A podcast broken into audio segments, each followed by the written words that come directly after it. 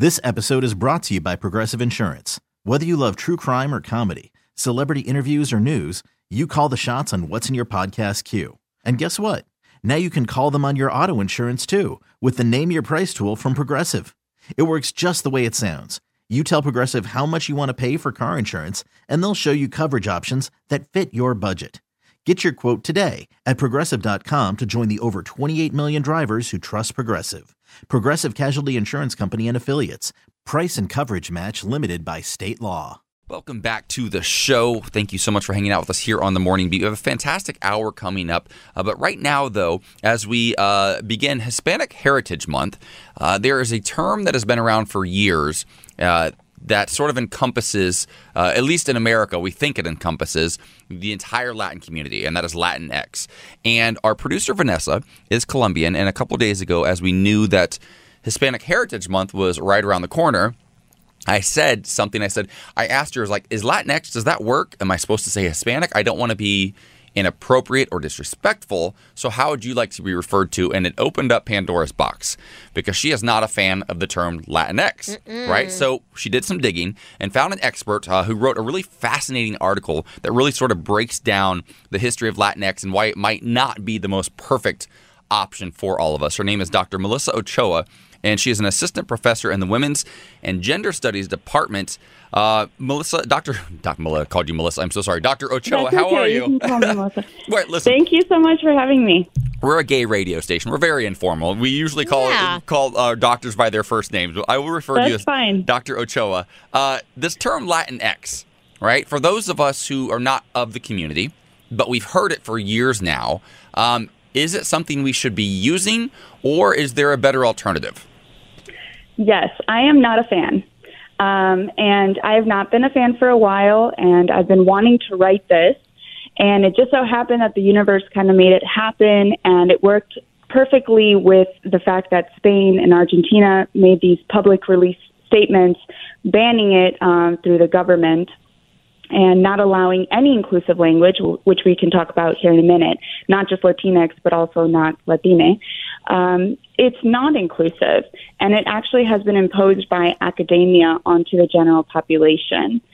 So there is a better alternative, Latine, and we can talk more about why Latinx is not as inclusive as many think it is, even though media and academia really imposes it onto the general population. And I can get into that if you'd like. Of course. Yeah, please do. Okay, great. Uh, so, for starters, um, academia has really been using the term Latinx. We don't really know how it originated or who it originated from specifically, but we know it emerged around 2004 and it became really popular in 2014. And Webster Dictionary uh, put it in in 2018.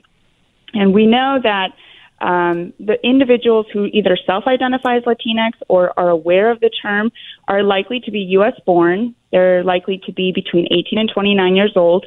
They're predominantly English speakers. They have some college education. So these are people who are pretty privileged in some sense.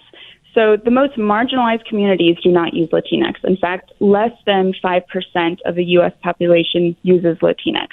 So you really have to ask yourself, is it inclusive to label a population Latinx when they don't use it themselves, when What- they don't self identify that way? Yeah, well, you, you say something really fascinating in this article, and it really made me think about it from a different perspective. How you had um, a, a, a piece that you had written, an article that you had submitted to an academic journal, and they asked you to replace uh, Latino and Latina with Lat- Latinx, and and you said, and your thought process was, well, you're okay using man or woman when it's written in English. So why on Right. earth why on earth would I do this? And I think this is this is where especially like uh, we're talking about inclusivity, right? On our station, Yes. we, we want to we want to be allies to everybody because we appreciate our allies, and that includes the Latina community, right?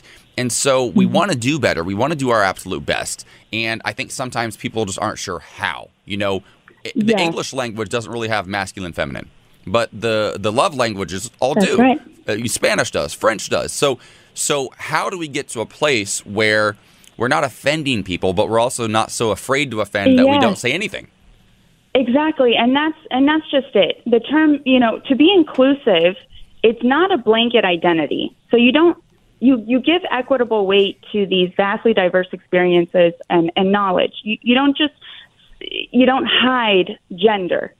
And so for me, we already know that women of color are severely underrepresented.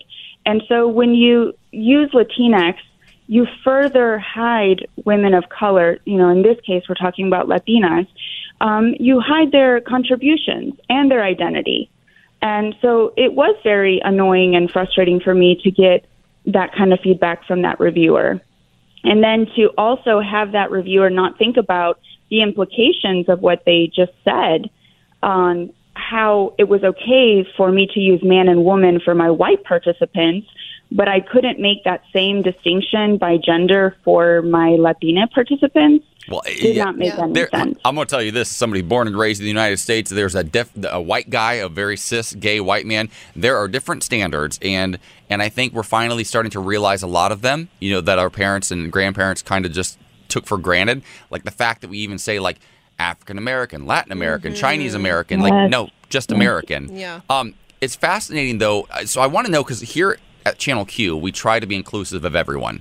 Mm-hmm. So, what do you say to somebody who maybe is trying to be supportive? They don't speak a language that has masculine and feminine, and and they maybe identify as non-binary, or they don't fall into one of the two genders that we've historically sort of accepted. Like, what do you say to those people? How do we sort of address that? So, so there has already been a term that for some reason academia has overlooked that social activists have been using in Latin America, and that is Latine. Mm. And the reason why Latine works better than Latinx is because it actually works with the Spanish language. Mm. And so Latinx, yes, that is an identity that can be used for those that are uh, non binary, and it can also be used in general, uh, you know, for gendered languages. You can have a room of, oh, I'm so sorry, hold on. She's a I'm very, so busy, she's a very busy woman. She's a, don't ever be sorry. You listen, have a whole life. Our phones go off all the time, Dr. Melissa. You do whatever you need to do. Mm-hmm. I'm so sorry. Um, yeah, so um, you can have a room full of 100 people, and 99 of them are women, one man. And you will have to say Latinos. And that's where Latinx was helpful as well. But all of that can be still with Latine. You can still use that with Latine. I love um, I love the clarification. Now, um, Yes. Th- something that Latine does that Latinx does not is you can use the E for articles and you can use them for pronouns. Ooh. You cannot use that for, for the X. You cannot pronunciate, you know, for él, ella. Yeah. You cannot say E L L X. Mm. You cannot say L X S. Right. But you can say les, you can say le, you can say ella. Ooh.